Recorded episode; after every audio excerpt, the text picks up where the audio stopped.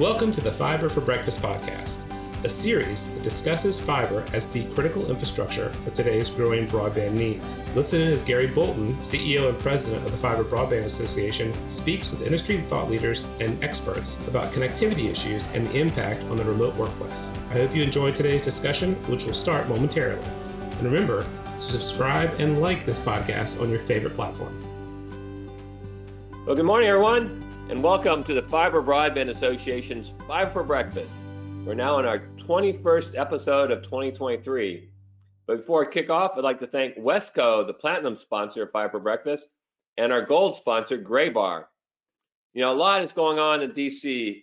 On Monday, President Biden announced he's going to nominate Anna Gomez for the fifth and open FCC commissioner seat. Gomez is currently a senior advisor at the State Department, working on telecom, and was formerly at NTIA and at the FCC and one a one-time uh, Wiley Rein partner. Also, uh, FCC commissioners Starks and Carr were renominated. Also yesterday, the Energy House and Commerce Committee held a communications and technology legislative hearing on the oversight and reauthorization of NTIA. So, of course, Alan Davidson, the administration for NTIA, testified and defended that NTIA is following the IIJA statute as it relates to BEAD, NOFO, and the technology preference. He also mentioned that they're considering BEAD waivers for Buy America, but really needs to understand where there are major issues. And lastly, emphasize efforts to coordinate with other agencies on federal lands, such as permitting. And today, Energy and um, uh, the House Energy and Commerce Committee will hold a markup session, uh, include legislation to address uh, broadband permitting. So again, something we've been really focused on. And last week, you know, Fiber Broadband Association, we were in Austin for our regional Fiber Connect workshop. And then following on Wednesday, following our event, Marisa and our members from the Public Policy Committee held a morning session with the uh, Texas legislature at the Capitol. And on Friday, we were absolutely thrilled to see the Texas legislature pass legislation requiring the Texas Broadband Office to prioritize fiber for the state broadband funding projects. Uh, this is a huge victory for the citizens of Texas. And as you guys may know, Texas will be the largest recipient of BEAD funding. I was thinking about 3 billion. Um, their broadband office is kind of thinking 4 billion, but they're going to get a lot of money. So it's great to see that it's going to be all fiber. Our next regional Fiber Connect workshop will be in Lake Tahoe in California on June 21st. We hope to see you at the beautiful Squaw Valley Resort for this important educational event. And also, registration is open for Fiber Connect 23 in Orlando, August 20 to 23rd. So we just opened up registration, I guess, a week ago or so, and we've had the quickest um, level of signups than we've ever had any conference.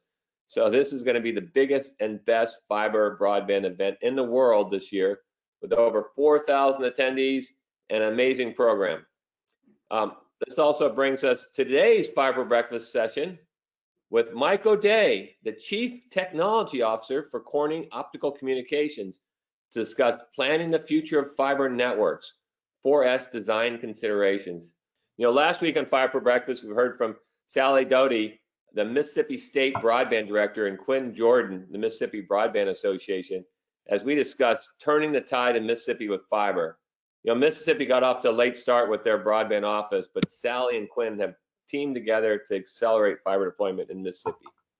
Today on Fiber for Breakfast, we have the pleasure of hearing from Michael O'Day, the Chief Technology Officer for Corning Optical Communications, to discuss planning the future of fiber networks 4S design considerations.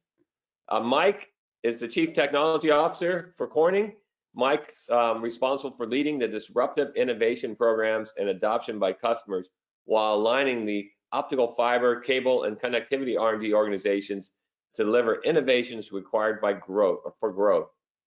Uh, Mike joined the Corning family upon leaving the U.S. Army in 1998. So, Mike, thank you for your service. And most of his career has been spent managing Corning's optical connectivity products, helping launch fiber to the home products, in support of Verizon's FiOS initiative. Uh, and Mike hails from Northern Missouri. He received his undergraduate degree from the West Point, U.S. Um, Military Academy and his master's from Minnesota State University. And he spent seven years active duty as a field artillery officer, primarily in the 4th Infantry Division and the 29th Artillery Regiment, participating in training peacekeeping operations after the Persian Gulf War in 1991. So again, welcome Mike, and for audience, please type in your questions at go and we'll work them into the Q&A at the end. So I'll turn things over to Mike. Okay, thank you, Gary, for your introduction. And, and we are grateful on behalf of Corning for this invitation and all the all of us at Corning appreciate our longstanding partnership with the Fiber Broadband Association.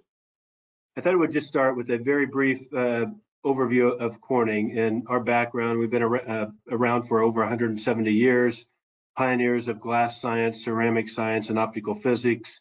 And the, the theme of today's uh, discussion will be around innovation, and that's one of our seven core values and how we like to innovate around uh, close with close co uh, collaboration with our customers to solve tough technology challenges.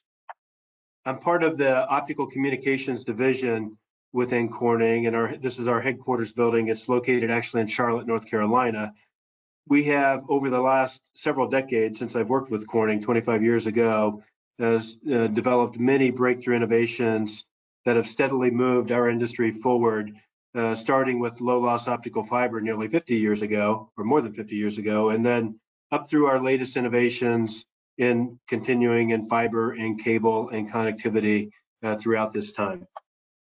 You'll find Corning in nearly every segment of the telecommunications network. We serve carrier networks that bring high-speed connectivity to people in more places, serving data centers that support uh, today's data-rich applications, enterprises like hospitals, universities, um, and hotels that turn to us for fiber architectures that deliver uh, seamless connectivity throughout their buildings. And lastly, to the OEM segment, micro optic, optic connectivity solutions uh, for the OEMs that's a business that we serve from a from a Corning perspective, and you'll find fiber reaching into all of these application segments. So just to elaborate briefly on what's happening in each of these four, because it really forms the basis of Corning as well as the industry's innovation pipeline. I'll start with the carrier networks. Broadband is happening, and um, it's you know connectivity is increasingly seen as essential infrastructure, just like or much like electricity. And so, like you, we at Corning are super excited to see the current wave of public investment in broadband networks, such as the BEAD program, the $42 billion BEAD program, uh, recognizing that making internet for all a reality, uh, which will be a tremendous undertaking uh, in the US. And currently, as many of you probably know, only 19% um, of, citizens in the US are connected to fiber, to a fiber network today. The second one in the cloud space, when you when you connect more customers, essentially what's happening is consumers need to hook up these high broadband, high speed broadband networks. Uh, they are going to consume more videos and access more information through the through the cloud. And as a result, um, our, data center customers are really expanding as as rapidly as they can to keep pace with what's happening in the in the broadband side of the network. On the enterprise side, we we talk about fiber deep, but um, one thing I would just note um, that enterprises need to support a workforce today that's partly remote and partly on site with seamless connectivity, with a seamless connectivity experience. Um, when we talk about horizontal only in the 5% of the reach with fiber, there's a lot of work to do because it's still largely a copper based network. You have fiber in the backbone, um, but how do you continue to drive fiber deeper into the network to enable, you know, future technologies like 5G and Wi-Fi 7 and what's beyond inside of a building to ensure that seamless connectivity. And lastly, the OEM space uh, where we're seeing exciting opportunities uh, for innovation through co-packaged optics where we will extend optical connectivity you know all the way to the chip which allows operators to boost performance uh, but as importantly reducing power consumption in data centers uh, for example. So those are the mega trends that we see happening and that is what guides uh, corning's innovation pipeline in these various telecom segments Gary mentioned the 4S model, and, and I'll explain briefly what each of those are and, and provide a, a few details as to what we're doing on the innovation side. Uh, you know, foremost, our industry, uh, we are at uh, an exciting moment in time to connect the unconnected um, and deliver access to really many life-changing applications. And fiber networks are at the center of it all. Um, but meeting this uh, this opportunity in time calls for a new commitment to innovation from from companies like Corning um, for our entire industry ecosystem in four areas, four key areas, what I call the 4S model. Speed, you see, which is really building broadband networks and data center uh, scaling have to build faster uh, to stay ahead of the surging bandwidth and meet the re required timelines, frankly, for uh, for government supported projects. Uh, size, you know, space is increasingly at a premium, whether in the field, central office, or a spine to, to leaf link inside of a data center. And so we have to maximize the physical real estate that's available uh, with as dense of solutions as possible.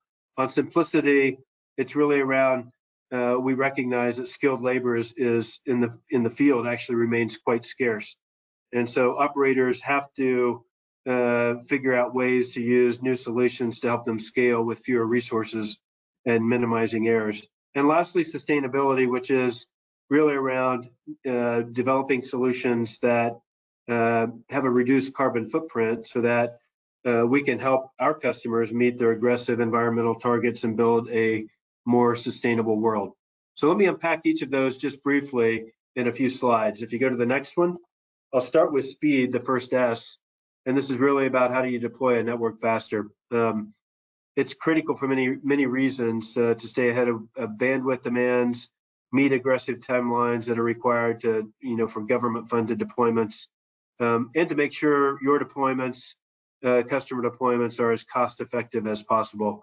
And so for decades, we focused on innovation to help customers deploy their, their networks faster. And for example, what you see on the right is our one of our most recent innovations launched a couple of years ago uh, called the EVOLV solution uh, with push lock connectors.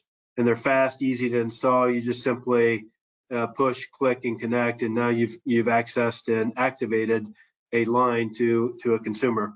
And what we have found over the course of time is that these solutions have proven to speed the install of fiber to the home networks in half the time versus traditional splice networks. And that's a significant point that I would reemphasize half the time. So if it takes you six months to deploy, we can, what we have seen is it, it will uh, cut that in half.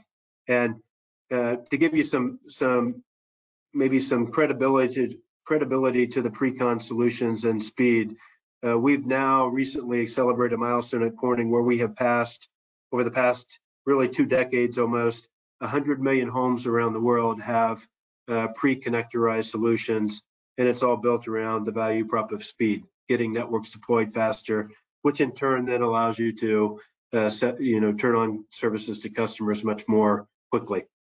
Um, let's talk about space, um, or really size. I'm sorry, I, I mentioned space, but if we talk about size, um, what we are, you know, space is increasingly at a premium. Our pathways congested and denser solutions are in fact um, needed. And so one of our new, one of our innovations, if I unpack them from the top to bottom on the right, um, a new fiber called Contour Fiber, an SMF28 fiber, single mode fiber, uh, 190 micron fiber that enables smaller cables. And so important because it now lets operators maximize uh, the use of existing um, of an existing e ecosystem, but also shrinking the footprint of the fiber uh, fiber network system.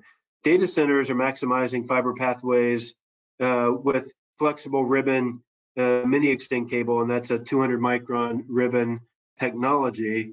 Um, and what that allows uh, operators to do, whether it's in a data center or in a carrier network, but um, you can get more fibers now in a duct, and duct space is increasingly constricted, uh, crowded, and so the more fibers you can put in a finite amount of space um, is better for uh, for all of our customers. And lastly, on the connectivity side, I mentioned the EVOLV platform. You can see the terminal there. Um, essentially, what we did is take the connector. If you're familiar with the OptiTap connector or hardened connectivity, Uh, that connector is the size of a broomstick handle, is a is a, a way to think about it. The new connector is the size of a pencil, and so you can imagine when you shrink the space by over 50%, uh, it allows you to do many new things for space in a hand hole on a facade um, in a data center is is constricted. Uh, we are we are working to develop solutions to take advantage of of space constraints. The next one, um, if you go to the next slide, around simplicity, our, our, our industry is is and will continue to struggle with the scarcity of skilled labor, and that's why pre-connectorized solutions that I mentioned earlier have had such a uh, a big success, and we haven't stopped uh, since the you know since the beginning of fiber to the home in 2004 in a, in a significant way, innovating around this. And so um, what we're trying to do is simply reduce the dependency on field labor.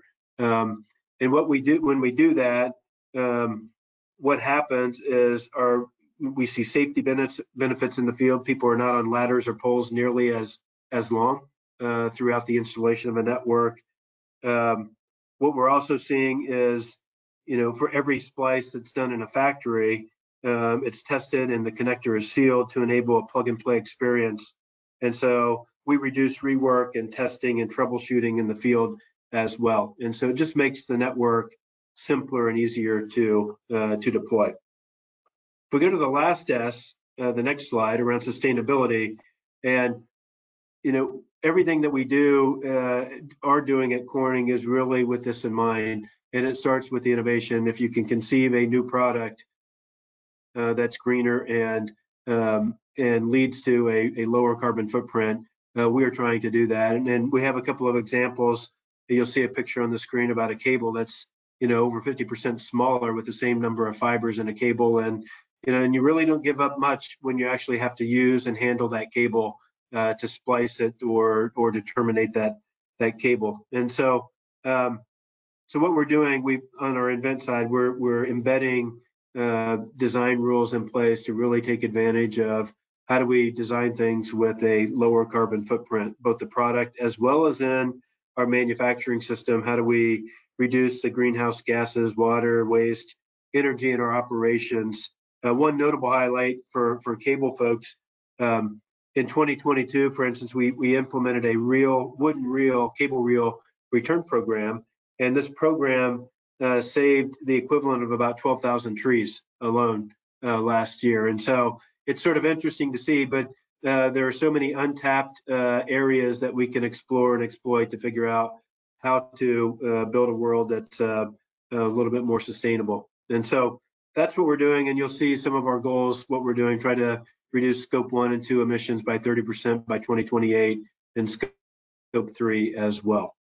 Next slide. I want, I want to just touch on briefly before I close on, on the rural deployment and the opportunity. And so um, we, we are super excited by the work that Gary, you and Fiber Broadband Association have done and participated in. And I think for everybody on this call, we, we look forward to the day when every uh, US citizen is connected with real broadband connectivity uh, because it will unleash the potential of what this country and what our citizens are capable of. And so we are at Corning proud and delighted to be a part of it and and trying to do our part, frankly, uh, through innovation and products to help networks be deployed faster, cheaper, more simply, um, but also in the form of capacity. And I'll touch on this briefly. Um, since 2020, we've embarked upon a, a significant capital campaign within Corning uh, you know, delivering or totaling over $500 million of fiber and cable, domestic fiber and cable capacity in the U.S. Um, across the country, largely in North Carolina, but in other regions of the of the country as well, so that as as the funding, government stimulus funding takes place starting next year, uh, I want to assure any customer on the line that we are ready. We formed a couple of commercial partnerships with NTCAA that you might be familiar with. And so, um, so we are ready and trying to do our part to be ready to enable this wonderful opportunity that uh, that sits before us all. Okay, um, I'll close with uh, the last slide, uh, which is really, you know, delivering on the promise of ubiqu ubiquitous broadband uh, to all, which requires new waves of innovation across fiber, cable, connectivity, and the entire suite of products and uh, and ecosystem. Um, I hope you find the 4S framework useful. um, in thinking about how Corning is thinking about anything that we are designing a new product, a new development needs to touch on one, if not all of those S's, uh, because those are what's important to getting a broadband network deployed uh, cheaply, faster, um, and more sustainably. And so, um, but we need innovative thinking, not just in the labs, but in the manufacturing and commercial areas as well. And I think you'll see, you know, over the course of time, a new wave of innovation that will require kind of a sustained commitment from this ecosystem, operators, standards bodies, installers, and equipment manufacturers like Corning. And so we're going to be with everybody on this call on this journey uh, to expand the bandwidth of human potential. And so I'll go to my last slide and just close with that and turn it over to Gary for the Q&A. But I just want to say thank you, uh, Gary, and to Fiber Broadband Association once again for allowing me to, to be with you today, and we can turn on to the, the Q&A. Well, Mike, this is great stuff, and you know, really appreciate all the amazing innovation that you and Corning are doing. So one of the questions I always get asked, you know, and it's very confusing for legislators, uh, is how long does fiber last? You know, we it's been in the ground since the 80s, but yep. How can people think about this? Is this? Yeah.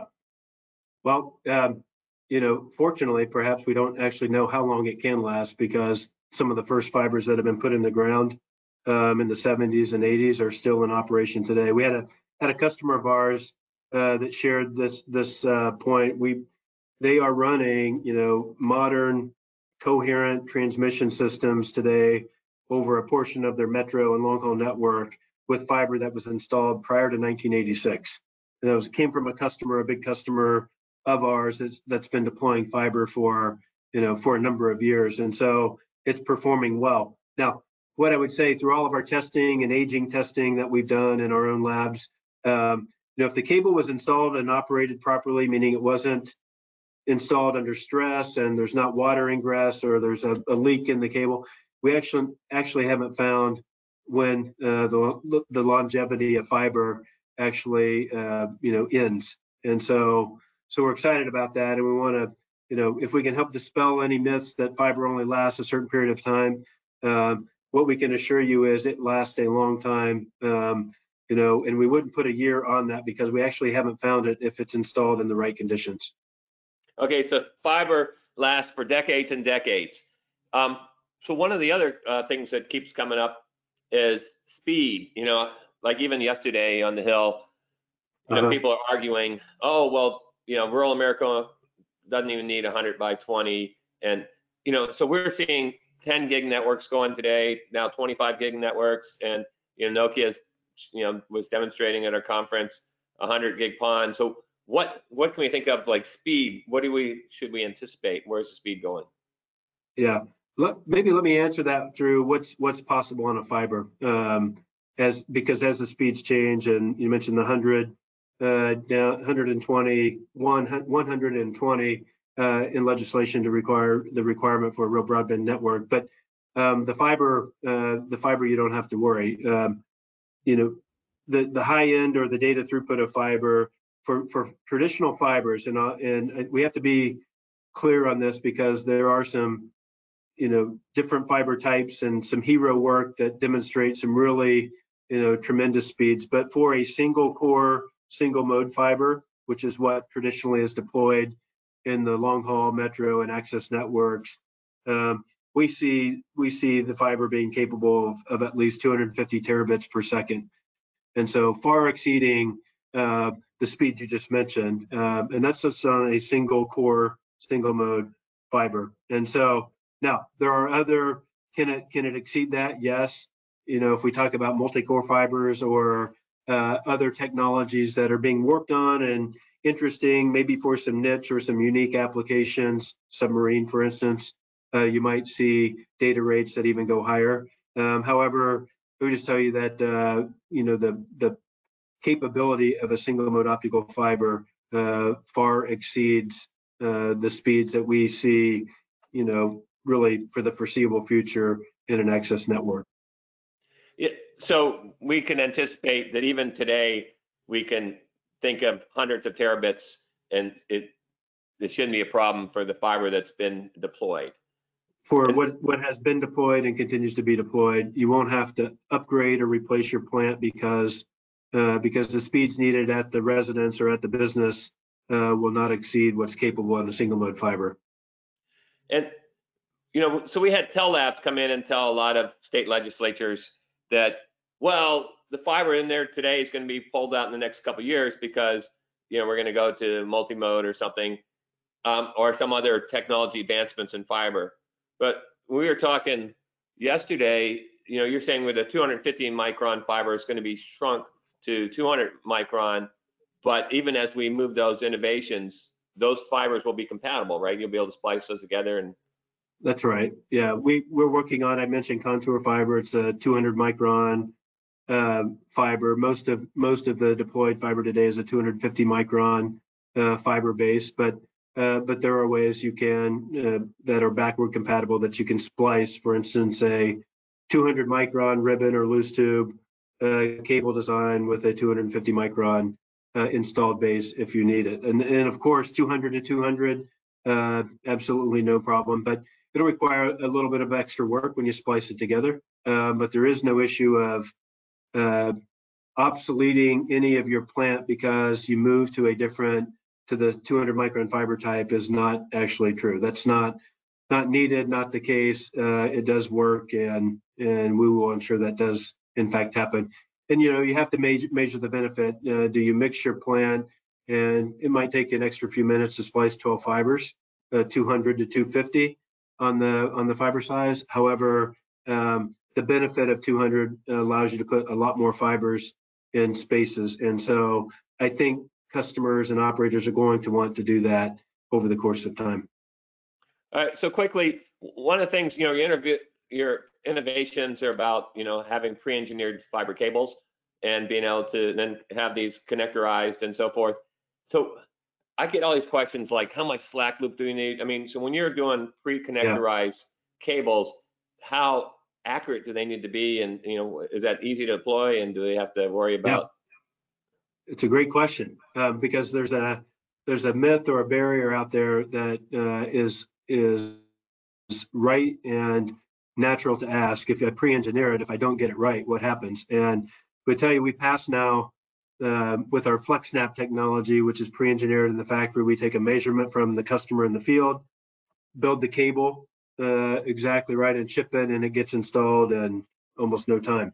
Um, you know, being accurate, it, it's helpful. The more accurate you are, but I would just tell you, you don't have to be precise. We build and have mechanisms in place to ensure that if you're off by 10 feet or 50 feet or 100 feet, uh, we have lots of ways. There's not a deployment scenario that we haven't encountered that we can't figure out how to use that cable and make it work. Um, but generally, um, it's not a lot different than what an operator would do today when they go out and decide and measure those same measurements. If we have that, then we can pre-engineer it. And you know, 99.9%, this is about right, of the cables that we've made in our factory that pre-engineered have worked. And so just to give you some confidence in the ability to do this, to design it, that we can overcome that barrier uh, quite easily, and we've proven that with over so, 50 million homes passed with the technology. So if you look for performance, speed of deployment, and having less skilled um, installers, that's the way you go, engineered fiber. That is what that is what we would tell you. You'll save money, speed, and uh, and your real your network is going to be done uh, and installed in a much more reliable way. All right, just two quick questions here, and I'll add these together, but um, they came from the same person. But one is um, on growth. You know, I think last year, you know, we certainly saw a lot of fiber growth. And um, do you guys have a feel on what you've seen that growth will be? And then the other was on climate change and so forth. Do you see more tendency towards buried or aerial? Uh huh. Um, okay, I'll start on the on the growth, and I'll be brief. I know we're at the end of time, but on the on growth, um, we we would view what we are doing right now. We're in a, a multi-year growth cycle uh, that lasts, you know, we think the better part of this decade and well into well into the next. Uh, um, just given the the macro trends that we see both in the broadband network and the cloud data centers driving that growth. And so, however, it's not linear. And you know, we right now we're seeing a, a little bit of a contraction this year um, for for a number of reasons, whether it's an inventory hangover or just uncertainty in the global economy, uh, what's happening, that uh, operators are scaling back their plans this year. Um, but we expect growth in, uh, over the long term. And our CFO just spoke yesterday, and so you can you can see what Corning thinks publicly, what we shared with our investors yesterday. Uh, but the fundamentals of optical growth uh, remain super strong for uh, for many years to come. Now, aerial versus buried, I would say I don't know if I know the answer to that uh, completely. We see a mix. We have seen a mix uh, over the years.